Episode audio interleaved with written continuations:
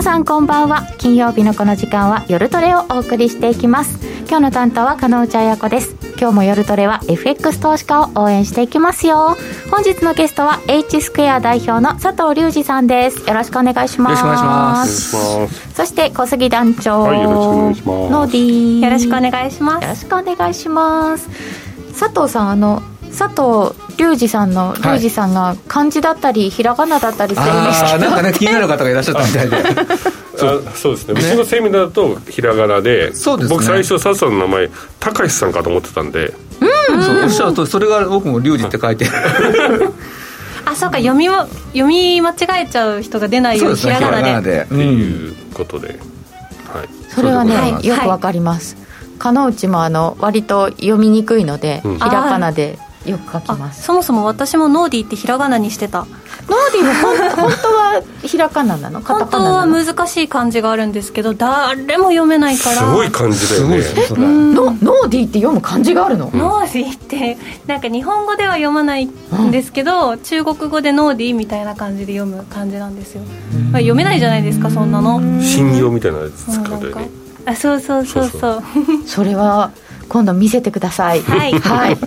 ということで、えー、佐藤さんあの今日は佐藤さんのはい、あのトレードなんかも伺っていきたいと思っておりますし、はい、これからあのアメリカのね金利が動いてきたことなんかも、うん。ね、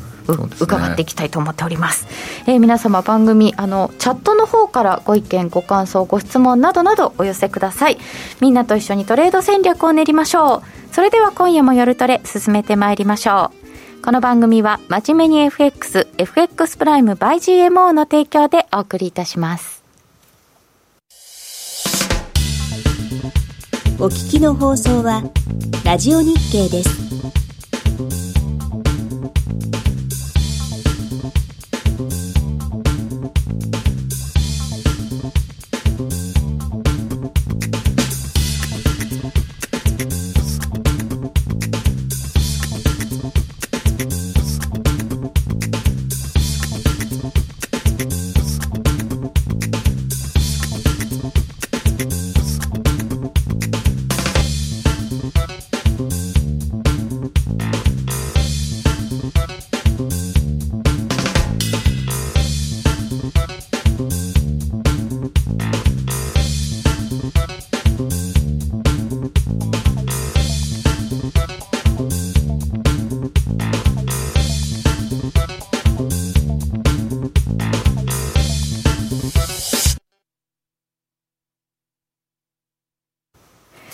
改めまして今日のゲストは H スクエア代表の佐藤隆二さんです。よろしくお願いします。よろしくお願いします。佐藤さんは最近あのどんなトレードをなさってるんですか？そうですね。あの為替があまり、まあ、今日結構動いてるんですけども値動きよくなかったじゃないですか。ポンド以外は。ポンド以外は。で まあしょうがなくてことないんです。けどもともと僕商品が出身なんでちょっとプラチナを買ってました。プラチナすごいですねそうですね、前もこの番組で、うん、あの言ったかもしれないですけど、プラチナってすごいここが使われるんですよ、いろんないろんなところっていうか、はい、まああの脱炭素のところでね、うん、では上がるかなと思って、ちょっと試しにちょっとやってました、正直言うと。金との比較でちょっとまだ上がってなかったとか。そうですね、あの金の場合は、なんて言っていいんですかね、金そのものの価値、要するにある意味こう、信仰なんですよね。金がに、その、なんていうのかな、利用価値が。と考えたときに工業需要っていう意味ではプラチナのがあるんですよ、うんうんうん、金はあの心の需要みたいな感じなんで。信仰。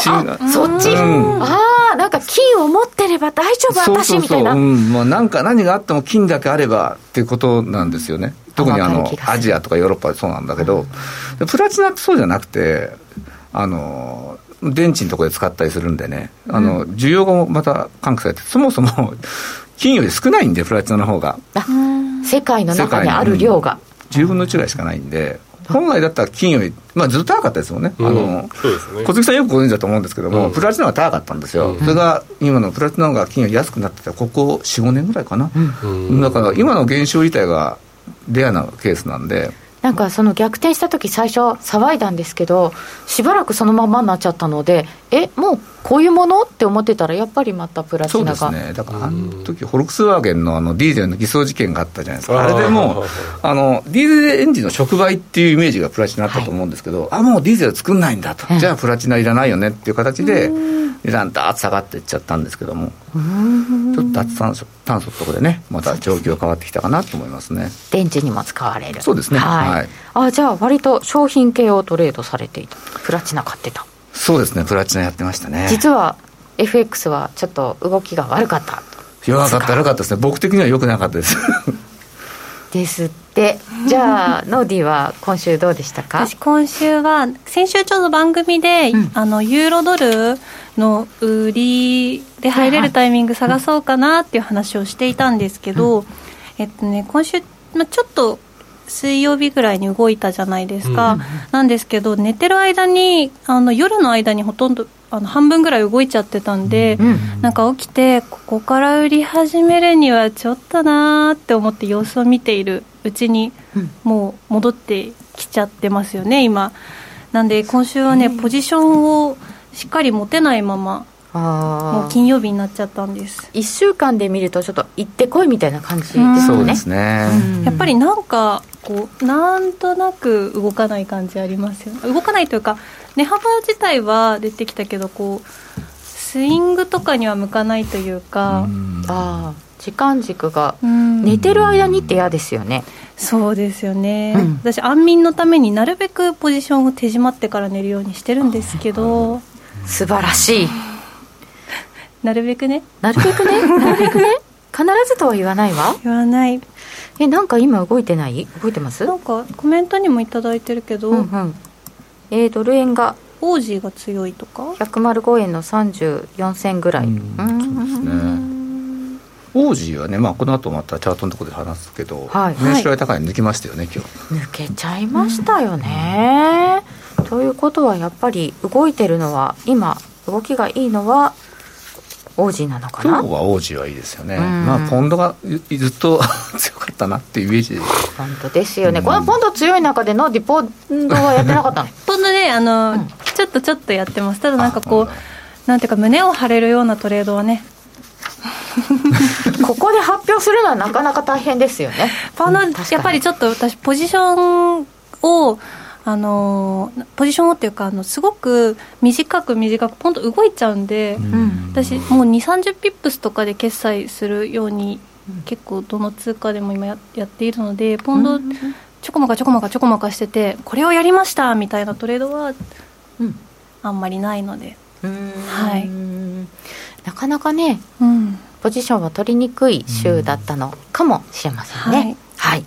さてそれでは佐藤さんに詳しく伺っていきたいと思います、はい、えー、まずやはり足元で気になるのはやっぱりアメリカの金利上がってきたなそうですね。あのー先ほどね、金内さんもおっしゃってましたけど、金利がずいぶん動いてますよねと、はい、まあ、確かにそうなんですよね。うん、あのこれあのブレイクイブンインフレ率っていうのを今日持ってきてるんですけども、はい、これあの、あの10年債の、まあ、期待インフレ率が、まあ、疑似的なんですけども、出るんですけども、まあ、長期金利、まあ、10年債、ここからあのインフレ連動債を引いてあげた時のあのインフレ率なんですけど、これがね、2014年以来の高い水準に来てるっていうことで、2.4%言ってるのかな、今。あの結構そう債券やってる方々が出てくるサインっていうのは、はい、インフレ来るんじゃないのと。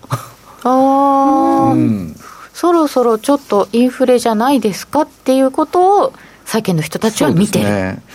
うん、で10年債と2年債のスプレッドもすごいイールドが立ち上がってきてて。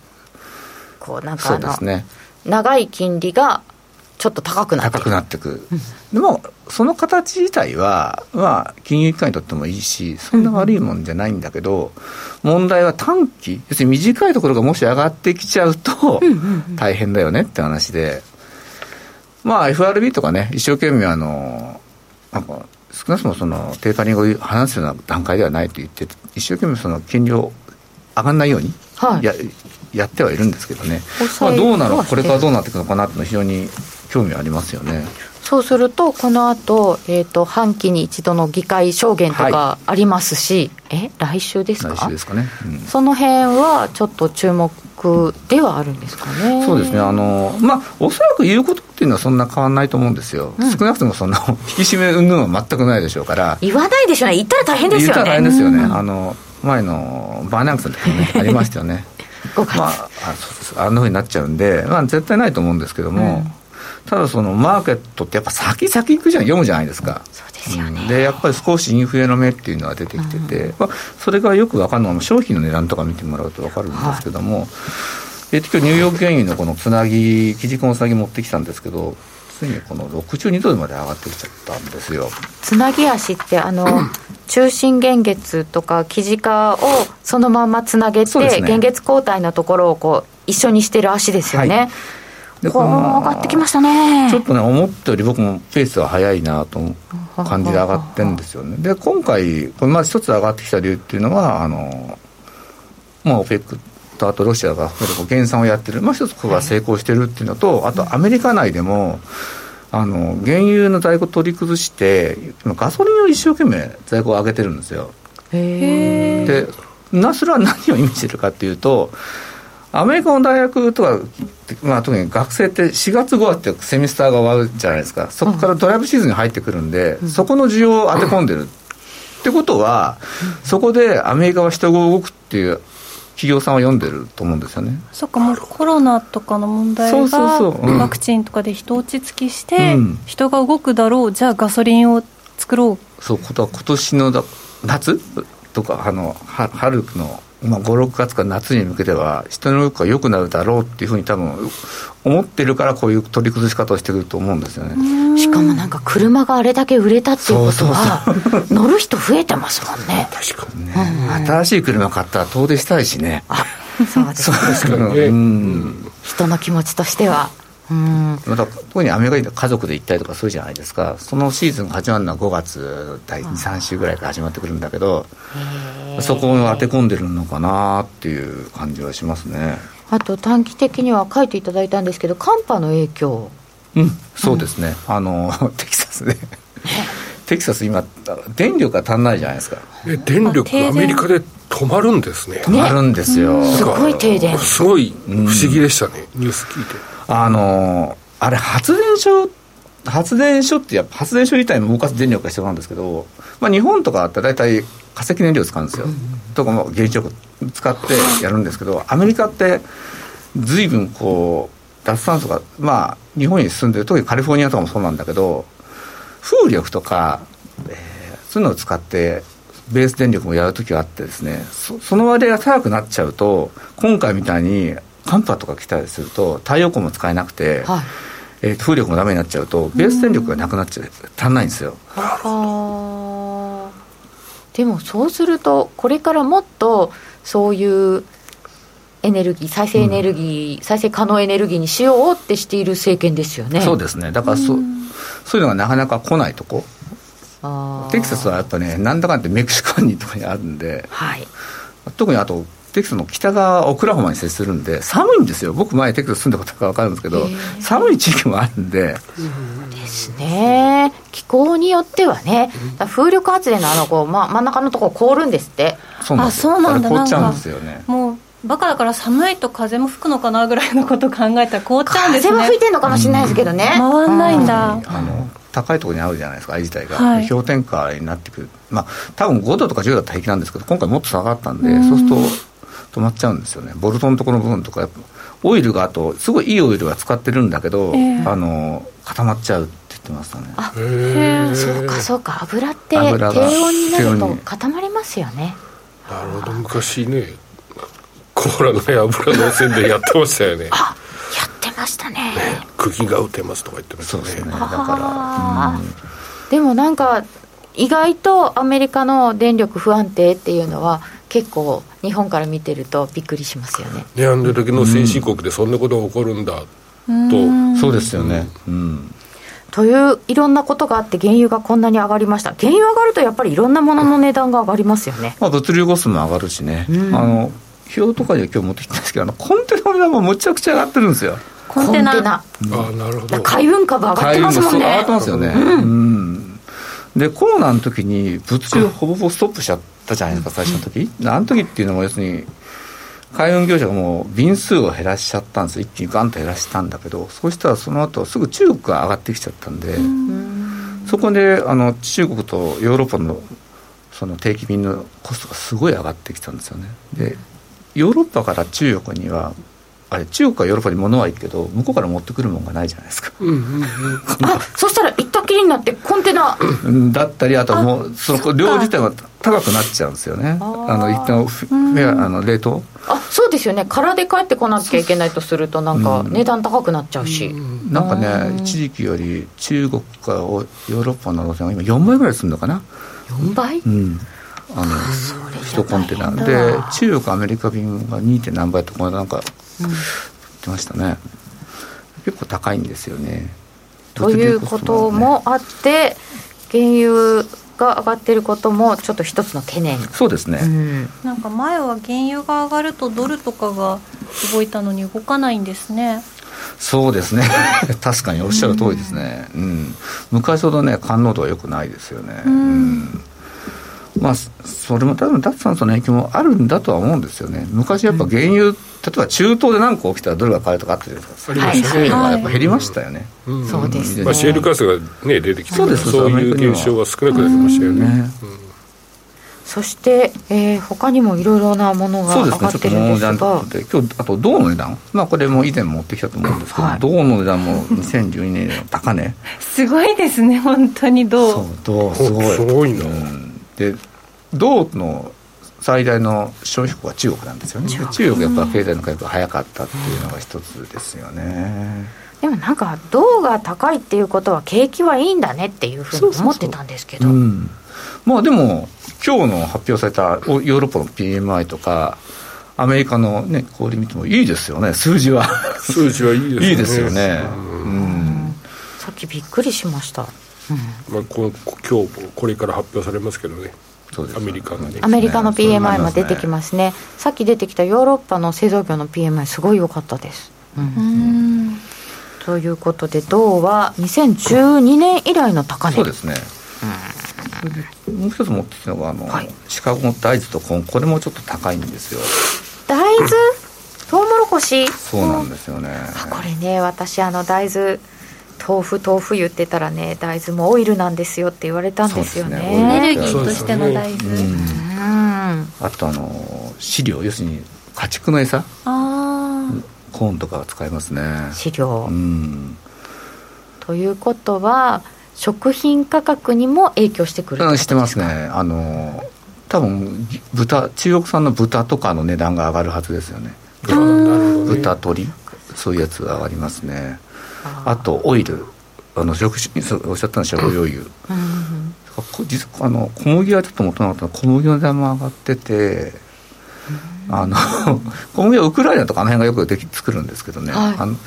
ラニーニャだったじゃないですか。そうラニーニャなんですよね今年ね。でラニーニャだと何が起きるかっていうと南半球は高温乾燥なんですよ、うん、でこの時期ってアルゼンチンとかのあのトウモロコシとか大豆の一大なんていうんですかね収穫期。そこが高温乾燥になっちゃってるんであの発育がよくないんですよね。取れてないんですよ。なるほど。そうなんだ。で北半球はあの雨が多くなる。だから日本今年寒いじゃないですか、はい、寒くて雪も多いでしょ。でその影響今度東南アジア行くと雨が多くなっちゃってパーム油とかが、はい、あのパームの木が腐って根腐りとかしちゃって食用油が今度上がっちゃうんですよね取れないんですかパームオイル。パームオイル。でコロナでそもそも その農家で農園で働く人たちの人口も減っちゃってるんですよ。要するにみんな出ない出れないから。なるほど、うん、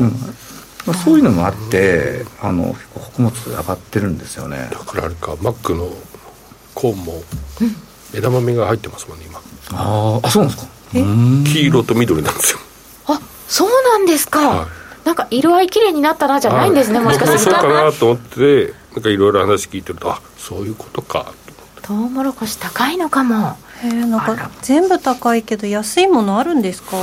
安いもの、うん、金が安いかな。あ金安いですね、今ね。金。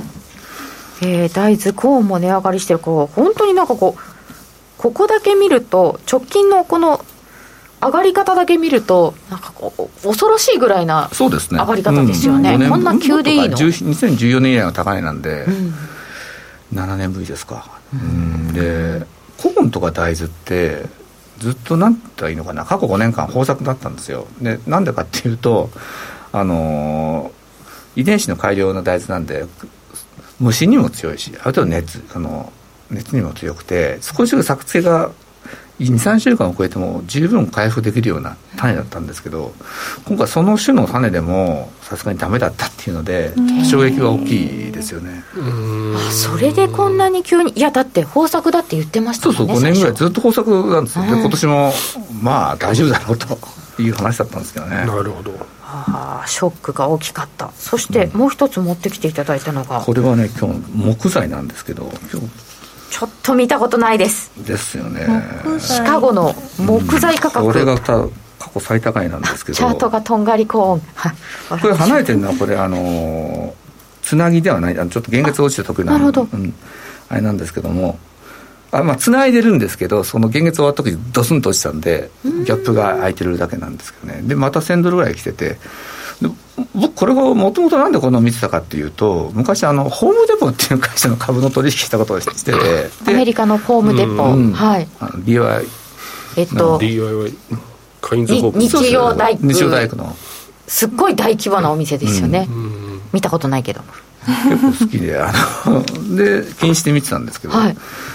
ずっと見てるとすごい上がってきてるんですよね。で皆さんご存知だと思うんですけどアメリカの住宅事情が今非常に逼迫してるんですよ。住宅売れてるんですよね。売れてますね。あの中古住宅も在庫もなくなってきてて、うん、新築住宅もあの許可件数は許可は出てもその後インフラ電気だったり水道がまだ引けてないから宅地造成ができてないとかなんかいろいろ問題があるみたいで。へえそんな大草原の小さな家みたいな。あアメリカってでもその一つの町を作っちゃうんですよ。一つの町っていうか変だな。すごい大きい一戸建ての集合住宅地帯みたいな。ブロック単位で色一戸建てを増やす。うん。だから山削るんですよ要は。山削ったりちょっと荒野の方に行って。あじゃあ宅地造成して電気引いてそうそう。水道引いて、一気にできるんですか、そうですそうです。大きめの新興住宅地みたいなのが。そうですよね。で入り口も何個かあってそこにゲートがあってガードマンがいて、あの ID パスワードと入れないみたいななんかそういう作り方をするんですよね。ああ昔のチバリーヒルズみたいな。あそうそうそうああいう感じな、うん、やるんですよ。でそれが間に合ってないんですね。それがちょっと遅れてるっていうそれもだから銅は銅の絵とかね銅とかもそうなんですよ。家作るのに銅で作るじゃないですか。なるほど。電線引くのも銅なんで。線引くにしても。ああそうなんだ。なんかアメリカの住宅それこそコロナでちょっと郊外に移りたい人がいるとかって聞いてなんか日本のイメージでちょっとお引越しって思ってましたけど全然違いますね。全然違いますね。規模大きすぎ。なんか僕も聞いたんですけど、ニューヨークから最近帰ってきた人の話なんですけどやっぱり人がいなくなってて郊外にみんな移ってるから、ね。うん、もう本当人がいないんですニューヨークの中に、はい、だから知り合いがいなくなってもうずっと引きこもってたって言ってました。なんかコロナ新型コロナに対するこう空気感がもう全く違いますもんね。うん、うん、ああそっか、そうか。あそうそう。住友林業がアメリカ事業が好調とかっていうのがありましたね。なるほど。まあ、住宅着工もアメリカ好調ですもんね。好調ですね。プレカット。気になるプレカット屋さんってなんだろうと思って。プレプレカット屋さんとかも材料費高騰してやりくり大変みたいです。えっとカットしてから売る。売るってことでしょうかね。あ、木材の。うんへえじゃあ商品がこんなにいろいろ上がってるんですね。そうですね、うん、これはやっぱりだから CPI 上がるよね金利上がるよねっていうふうにはいきますか？まあ身の回りでこういうの見てたらそう思いますよね、うん、こんな上がり方ですもんね。ねコモディティどんどん上がってて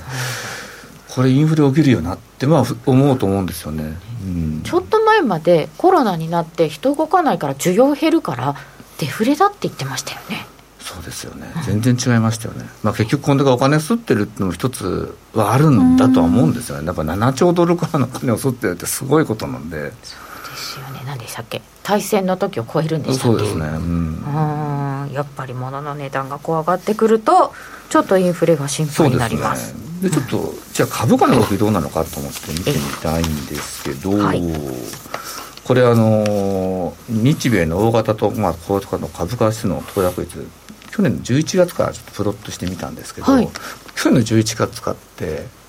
何かなっていうとあの大統領選のあたりなんですね、はいはい、そこから結構顕著に動きが強くなってるんですけどもこの一番上の、まあ、オレンジとか黄色のやつこれはラッセル2000って言ってあのアメリカの中小型株だけを集めた指数があるんですよ、はい。よく上がってる。よく上がってるんですよこれ、うん、でなんでこんな上がってるか。要するにここに職種が伸びるっていうことは個人の投資家がやってるってことなんですよね。小型ってことは動き大きい、そうそう動き大きくて大型はちょっと手をつけちゃうとちっちゃすぎて無理ってやつなんですよね、高いし。そうですよ、ね、あ高いし、でその次に上がってるのがなんと日経平均日経平均強いですね、まあ、さ最近そういう上がってますよね。だから日経平均とナスダックはほぼほぼ一緒でで日本の中小型は上がってないんですよ。ほほとんどほとんど、まあ、上がってるんですけど上がりが鈍い一番下があ日経中古型株。そうそうですね。JPX400 の中古型ってやつなんですけど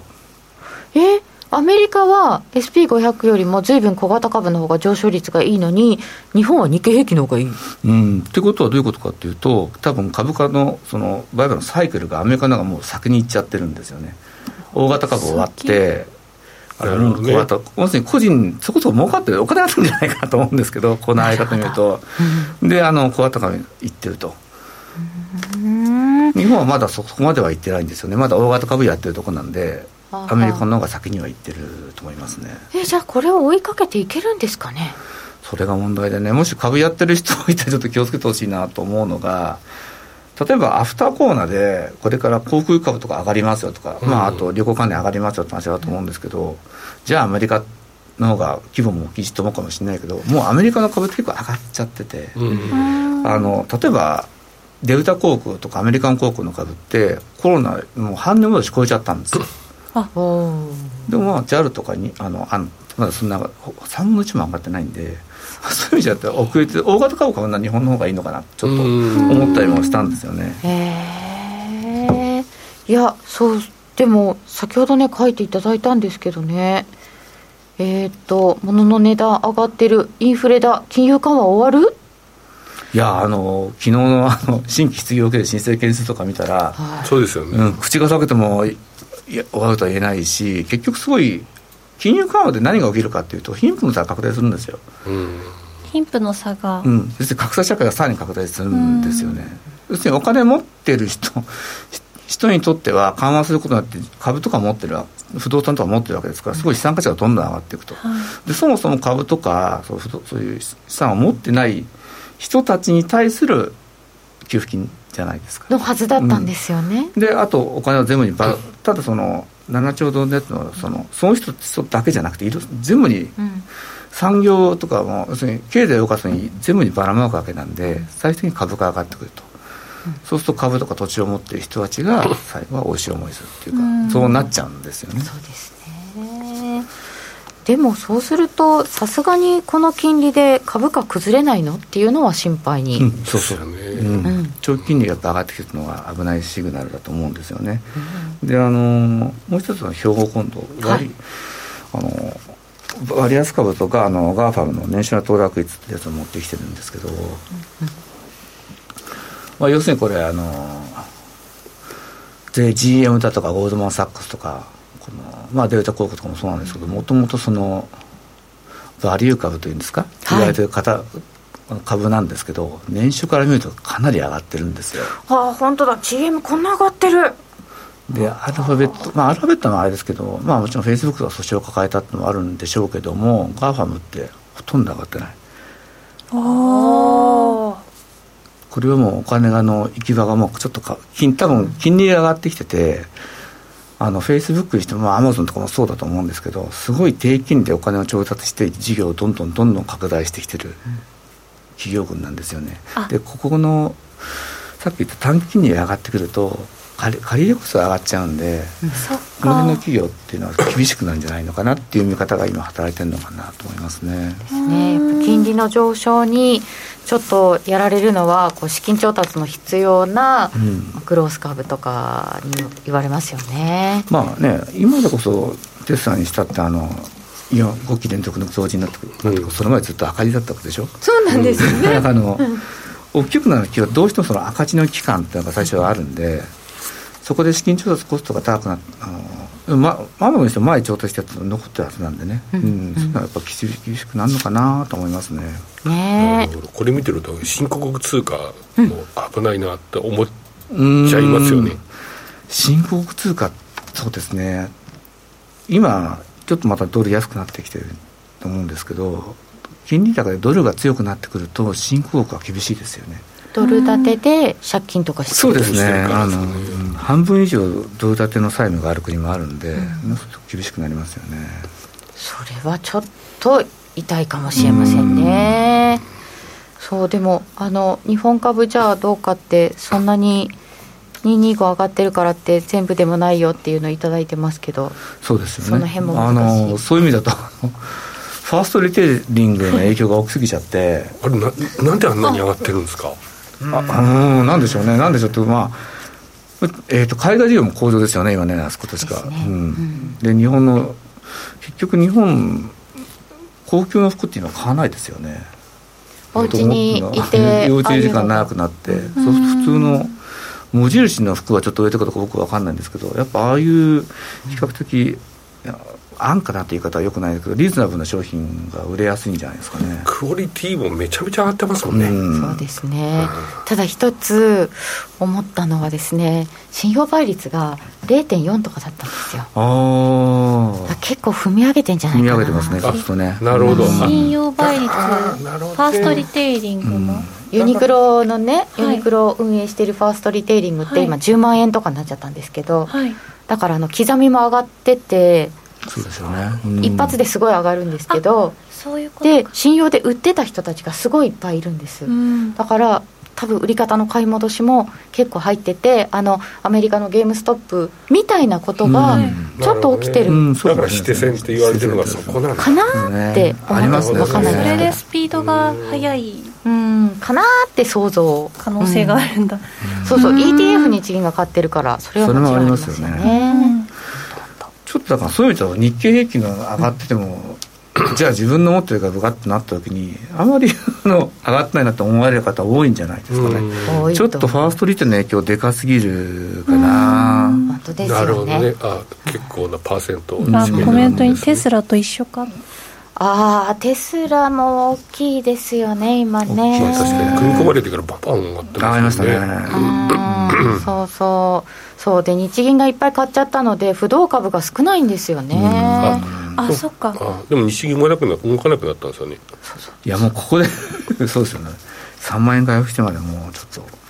そこもちょっといろいろ面白いところですね。今ね。面白いって言っちゃいけないか。うん。気になるところです。さてこんな時にやっぱり気になっているのはコロナの状況ですよね。そうですね。あの為替市場ってついこの間まであのコロナの別にワクチンの接種というか集団免疫獲得するのは早いと言われている国の通貨が強かったんですよね。あもうそのまま現れてるんですか？ポンドが強いなんかもろそ僕はそうだと思う。ワクチン相場ですよね。ワクチン相場ですよね。ああ、そういう意味ですか。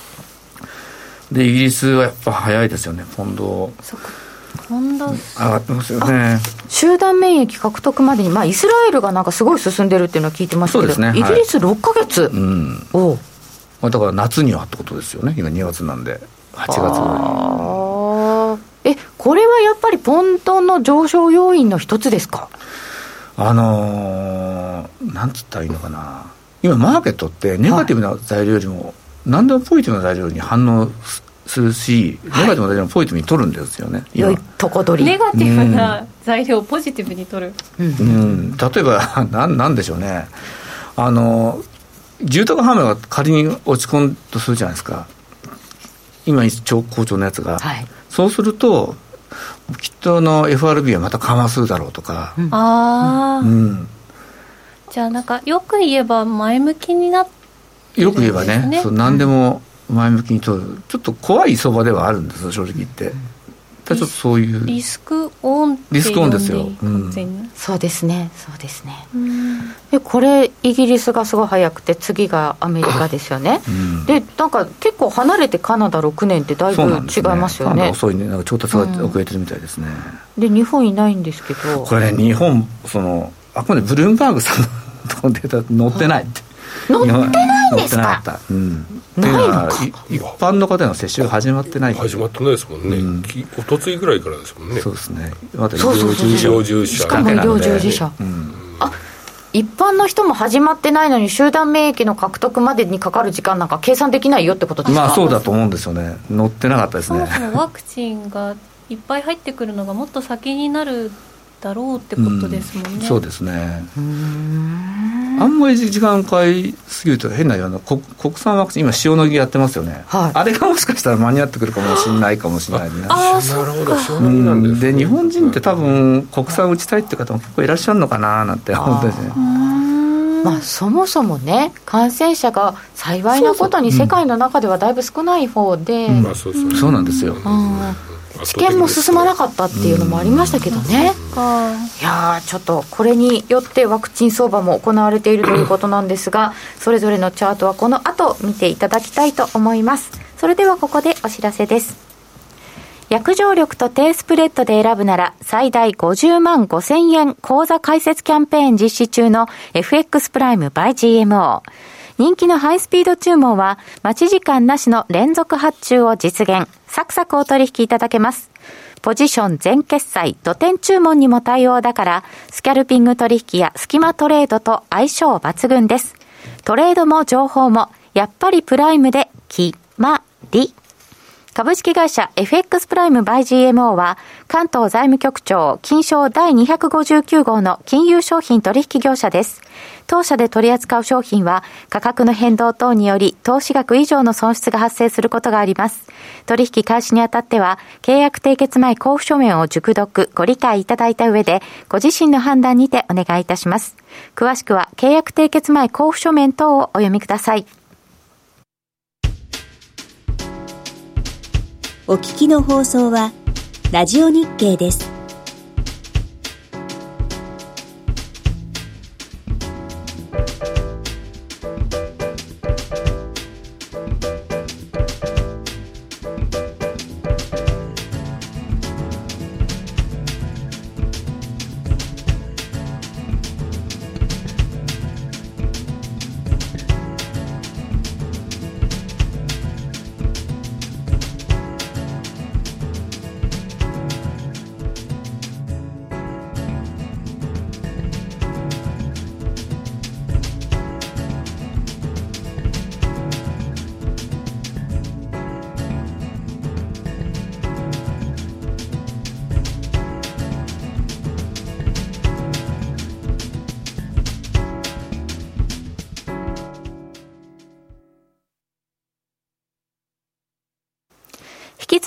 佐藤隆二さんにお話を伺っていきます。よろしくお願いいたします。今 CM 中にね暗号通貨も上がってますよねっていう話が出ててね、ですが持ってなくてつまんないという。つまんない 本当にそうですよね。だからなんかこうニュースとかで最高値更新とかって見てもなんか悔しいみたいな感じで、うんヘッドラインだけ見てスッて消してます。見ない狭いから。なんか落ちるスピードも速いけど上がるのももっと速いですもんね。そうですよね。多分今やっていらっしゃる方って落ちるのももう織り込んじゃってると思うんですよね。いつか落ちるなと思いながらやってる方て多分2段3段でおしめを拾ってる人いるんじゃないですか、ね、多分やり方というのはそうなんでしょうね、うん、そうですね、うん、そこから見るともしかしてちょっと動きがなくて面白くないドル円なんですけどまずはドル円から見ていただきたいと思います、ね、ドル円の週足見てみましょうか。これねあのずっときれいな下降トレンドを作ってきてて、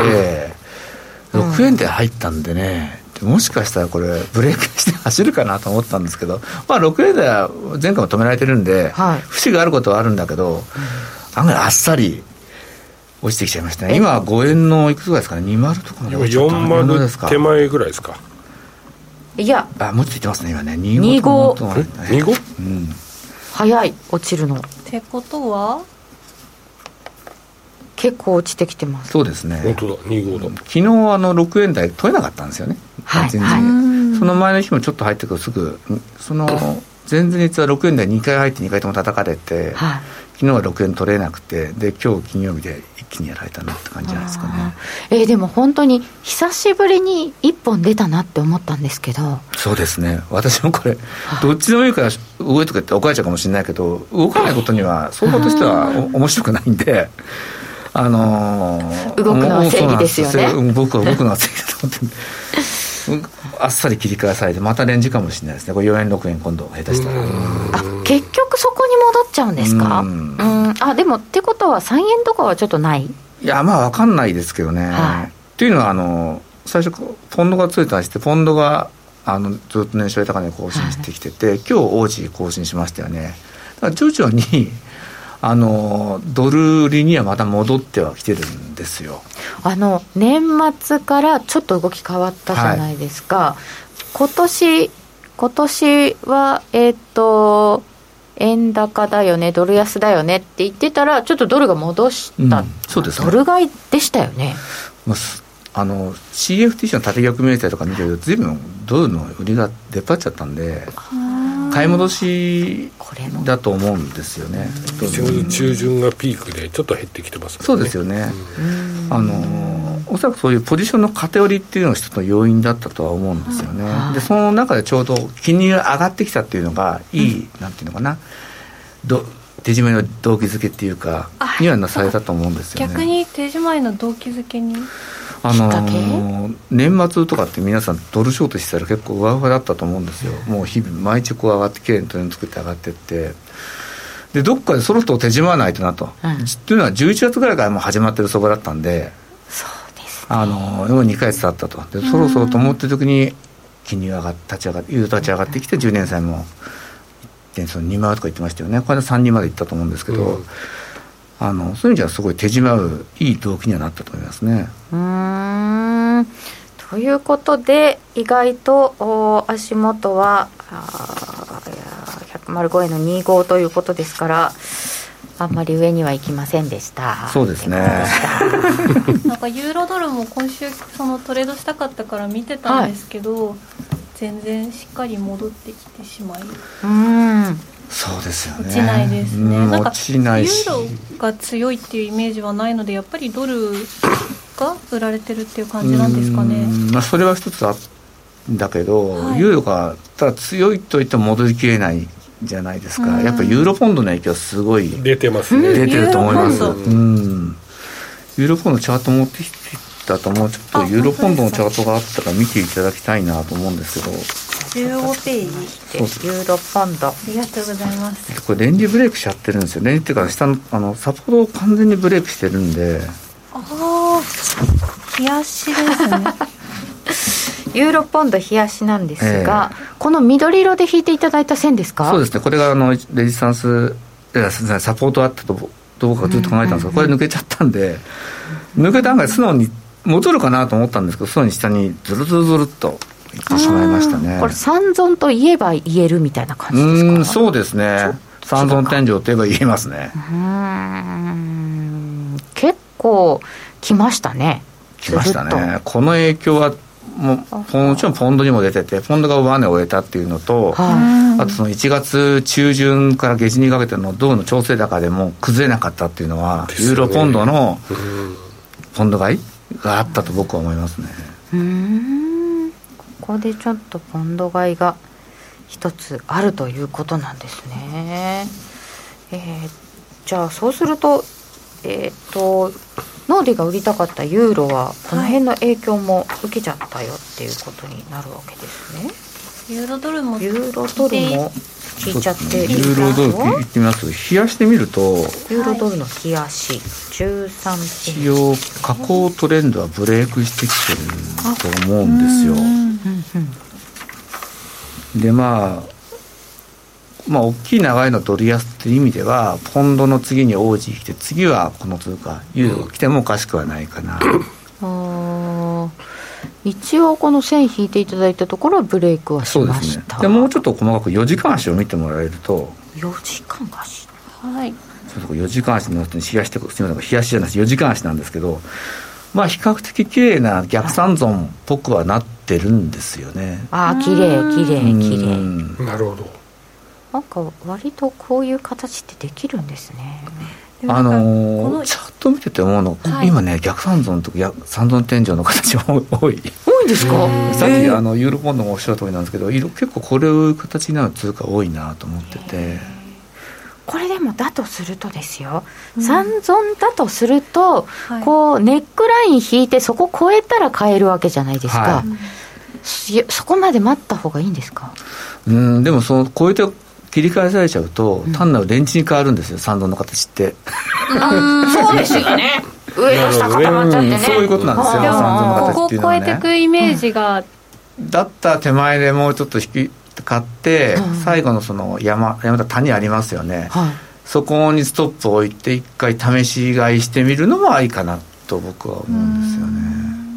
意外とじゃあこれストップは起きやすいんですかね？多分どっちもいきますよね。どっちもそってもあそうまだその確かにその逆三尊に僕見えるけど、うん、これが完全に覚醒したわけじゃなくてそうなんですよ、ね、こういう、ね、戻りが売られちゃったら本当にレンジになっちゃうんで。これ崩される時って弱いですよね。弱いですね、うん、うん、こう期待していた分なんかズズズってくるっていうか、うん、なんだよってなりますよね。逆にこう上で買った人たちが「なんだよ」って下で投げさせられて崩れていく相場がっていう、よくあるパターンですね、あそうなんですよね。逆三尊昔はよく偽三尊に騙されました。偽三尊今今騙されてないからすごいじゃないですか。確かに、ね、昔はよく、うん、そうなんだよな。結局レンジじゃんみたいな。そうそうそう。あのチャートって チャートの本とか見ると終わった相場なんで綺麗になってるけど実際にそこにいる時っていうのは、うん、その形成の途中では全然その綺麗な相場でも何でもないんで、うん、ただそうなるかなっていう少し騙しもあってね。なった時に動きについていきやすいマインドになってるといいなってことですよね。そうですね、うん、だからもうそのそれが確定する手前で仕掛けてで結局上上に対してダメだったら出ちまうとかなるほど。そういう気持ちでいかないとちょっときついかな、うん、そういう時ってそういう見方をしてる人のせめぎ合いになるから行ったり来たりしてすんごいなんかあのやりづらい相場になりますよね。そうそうそうでそうなってくるとこう何回も同じところやるじゃないですか、うん、大体経験則でいうと34回やって抜けてくると、冷やしてね。冷やして34回やって抜けてくると100ポイントぐらいは動きますね。抜ければ。やっぱりそこまで戦って戦って抜けたら大きいんですね。どっちかはもう万歳する、うん、あそうですよ、巻き込みますもんね、そうなってくると大きいですね。ついなんかこうなんて言うんだろう。そこを攻めたい欲が出ちゃうと大体そこで往復ビンタ食らってなんか上が上がるって思ってたのに上がった頃にはもう心が残ってないみたいなことになっちゃう。確かに。中途半端なストップを入れると多分やられっぱなしになる。パターンです。よ、ね、握力高められるような場所のストップが置けるポジションを持たないといけないんですよね、うん、きっと本当は。そうですね。すんげえいいこと言ってるね。本当？心の声です。納得したね。あということで、えー、ドル円の週足から見ていただいたんですがちょっと飛びましたが次佐藤さんどこ行きましょうか、えー、ドル円の冷やしも見ときます？そうポンドドルポンドドルって一応見ていきましょうか。ポンド行きましょうね。ポンドの週足をじゃあちょっと見てみましょうか、ポンドポンドドル週足これがねその逆三度の9円抜けましたパターンですよ。まさに。はい。ああこれは完璧に抜けてる。これね。これさっき私が話したの完全にこのポンドドルのこう狙いたかったとこ狙えずにもう今や心が折れた。折れた。折れたところなんでチャート見るだけで本当はちょっとなんかこの辺なんか胸のあたりがギュッと締め付けられる気持ちで。すすいません変なチャート持ってきて。これ が。傷が。はい。えでも佐藤さんこれはなんかこう最後のこの3月の時にちょっと変な下げ方したじゃないですか。はい。これ3月？うん、3月の16日の時ってちょっと下げすぎたっていうかあここここよくわかんない。ああそこですね。あの そんなすごい綺麗なチャートになるわけではないんで。ここ気にしなくてもいいですか そあのそこんなに僕は気にしなくてもいいかなと思うんですけど。とこの1.3いくつぐらいのところ？コロナの時なんでそうそうそう、うん、であの時はもう結局あのドルを調達しないといけなかったんですよ、うん、だからすべてのアセットが売られて金も売られたじゃないですか、はい、そういう状況だったんで一つのなんていうのかなパニック。パニック的なあれなんであんまり気にしなくてもいいのかなと僕は思うんですけどただ一応パニックが起きた時に何が起きたドルが売られたっていうことは絶対あドルが買われたってことは覚えておいてほしい。そういうことが起きた時はみんなこう動くんだねっていう、うん、そうですね、うん、オーディとかもそうなんですけども3月とかに急落してそこから2000ポイント戻してるんですけども、結局一つのダウントレンドの相場が終わった後の戻りはすごい大きいですよね。ということはこれも一つ終わった後の動きっていう感じなんですか、ね、まあ、そう捉えてもいいかもしれないですね。そうなってくると,、えー、と前の高値の1.43とかも随分もう射程に入ってきてるんで18年4月。はい。そこもあるかなと思いますね逆算損と考えるとこの場合は1.3いくつぐらいのところを抜けたところで入ってもよかったんですか？そうですね。そこから入ってもいいんですけどでもそれって迷うでしょ絶対、うん、しかももうポンドドルも幅大きいじゃないですか。そう多分ここにたどり着くまでに投資するお金がなくなるんですよ。正直言うと。すっげえなんか経験いやもう僕もやったことのレンジで抜けてダメで、損切られてまた戻ってきてあやっぱ新しかったなと思ってポジション作ってまたダメでっていうのはそれで終わってみるとレンチになる。なんでこんなところで俺こんなにお金吸っちゃってんのかなと、うん、大相場でもなんでもないですよなんでここで持ってなかったんだろうずっとただ普通にって思うんですけど。いや普通に持ってるって難しいですよね。難しい。普通になくなっていってるから。そうなんですね。だからすいません。佐藤さんでもそんなふうになるってことはもういいか。いいか。やっぱそういった意味では 経験っていうのはめっちゃ大事なんですね。だからロットなんですよ正直言うと。ロットのコントロールがすごい重要であって、うん。うん、そこなんだな、うん、結局。リスク範囲で。やっぱ最初ちっちゃい玉で僕、まあ、今はもうそうなんですけど少しと回し10年ぐらい前にやった玉に比べたらもうちっちゃい玉で入ってって。でポジションを膨らます時ってもう何品もやることはやるんですけどこういう大きいところ抜けてから大きくしても十分取れる。じゃあこれはなんか下からはちょっと立ち上がってきたなって思った打診買いをしつつ、うん、ちょすごい打診買いですね。そうですね。ちょっとずつ買いつつ？あちょっとずつも買わないです。一発買って僕待ちます今はしばらく待ってる。どうなるか、うん、ざわざわする買いたいんだけどどうしようかっていうざわざわする気持ちがあるからちょっとだけでも買っとくと落ち着くんですかね、ね、落ち着くのとあと、まあ、僕は怠け者なんでポジションを持ってないと相場をちゃんと見なくなると。お酒の方行っちゃったりするから。なるほど、あの持ってると自分の血肉だからもうそうそうそうもう。必ず見る。ややっぱりトレーダーなんですよね。そうですねだから持ってたいんですよね。ポジポジ病がよくないんでちょっとちっちゃいと持っていくとやっぱ気になるじゃないですか。絶対気になります、うん、見ないではいられない、うん。ね、あ今コメントでピラミッティングしたつもりがミイラ取りがミイラになることもって。あそうそうありますすごいわかると思って、ピラミッティングって難しいですよね。何気にみんな言うけど。難しい,、ですよね。上がってる相場ポジションが大きくなってたり逆も同じですもんね、そうなんですよね。結局今のそのもう持ってるポジションと別に今から入るとしたらここで本当に入るのっていうのがどこかでなんか抜けちゃうんですよね。あのなんていうか利益が乗ってたりすると本当に。どこかで抜けちゃう、抜けちゃう。ここうもし何もポジション持ってなかったら入んなかったようなとこでもなぜか立てちゃったりするんですよね次の、うん、私は。集中力違いますよね、あ持ってるとね、あそうですね。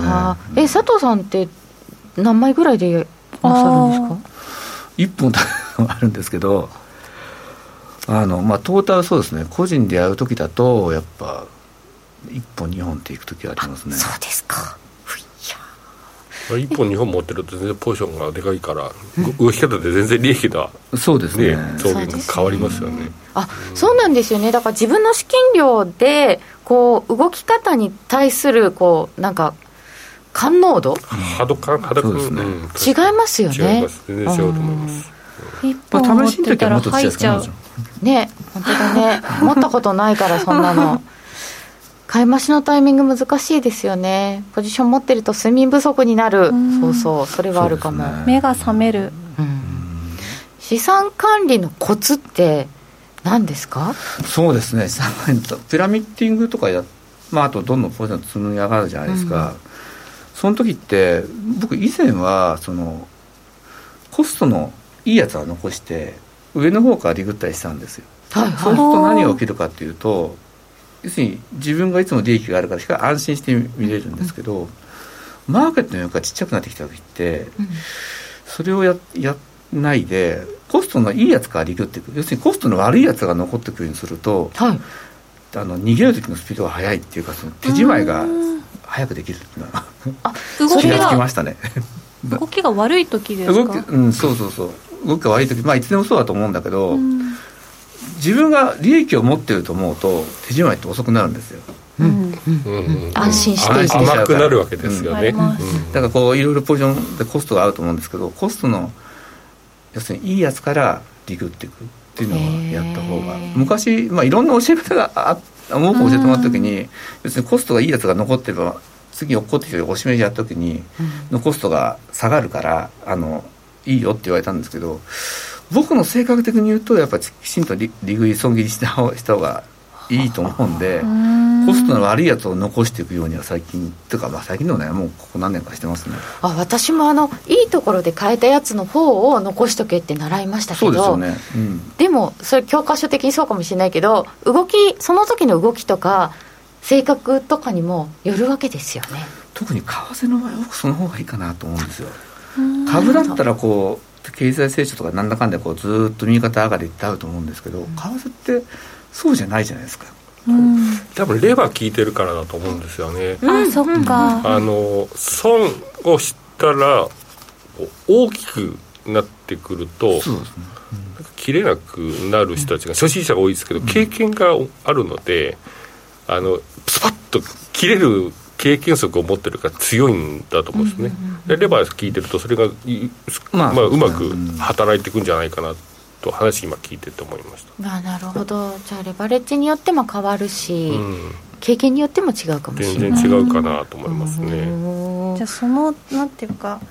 為替の取り組みのというかなんか心の持ちようによってどんな持ち方がいいかは人それぞれ変わってくるんですね、うん、まあ、あのそんなの関係なくあの、まあ、平均コストは平均コストなん。でもう上からババンって落とす人もいるだろうし、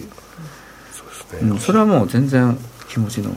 常識を疑った方がいいですね、うん、常識を疑う、うん、やり方もいろんなやり方ありますからね。分け方は大体一緒ですけどね。そう。最後ポジション膨らんでドバーンってなっちゃうっていう まあなんかあの情勢変わったなっていうかその相場の動き悪くなったなとかっていう時になんか変わったなって言ってポジションばっさり半分にするとかそういうことはありますか？ああそうですね。気持ち悪いなって時はあるんですよ 正直言って。そういう時はやっぱ半分とか全部一回落とす時はあります。ね。私やっぱりなんか今回みたいなちょっと金利上がってきたなとかっていうのは結構気持ち悪いなと思ってちょっと一旦バサーみたいなバサー、うんそうですね。株式はそうですよね、うん、そうそう、ね、なので為替の方々はどうなのかなと思いました、なんて言ってるうちに。終わっちゃう。ということは5ドルちょっと積み残しでこの後 5ドルは聞かなきゃいけないですよね。ね。今日ね年初高値更新したそうですよ。後ほどじゃあそれ伺っていきたいと思います。えー、佐藤さんに今日はいろいろお話を伺っておりますが商品こんなに上がってたは結構びっくりでしたね。でしたね、はいえー、そろそろお別れの時間でございます。この後 YouTube 延長配信でお楽しみください。えー、ラジオの前の皆さんまた来週です、えー、本日は H スクエア代表の佐藤隆二さんに伺いました。ありがとうございました。どうもありがとうございました。この番組は真面目に FXFX プライム by GMO の提供でお送りいたしました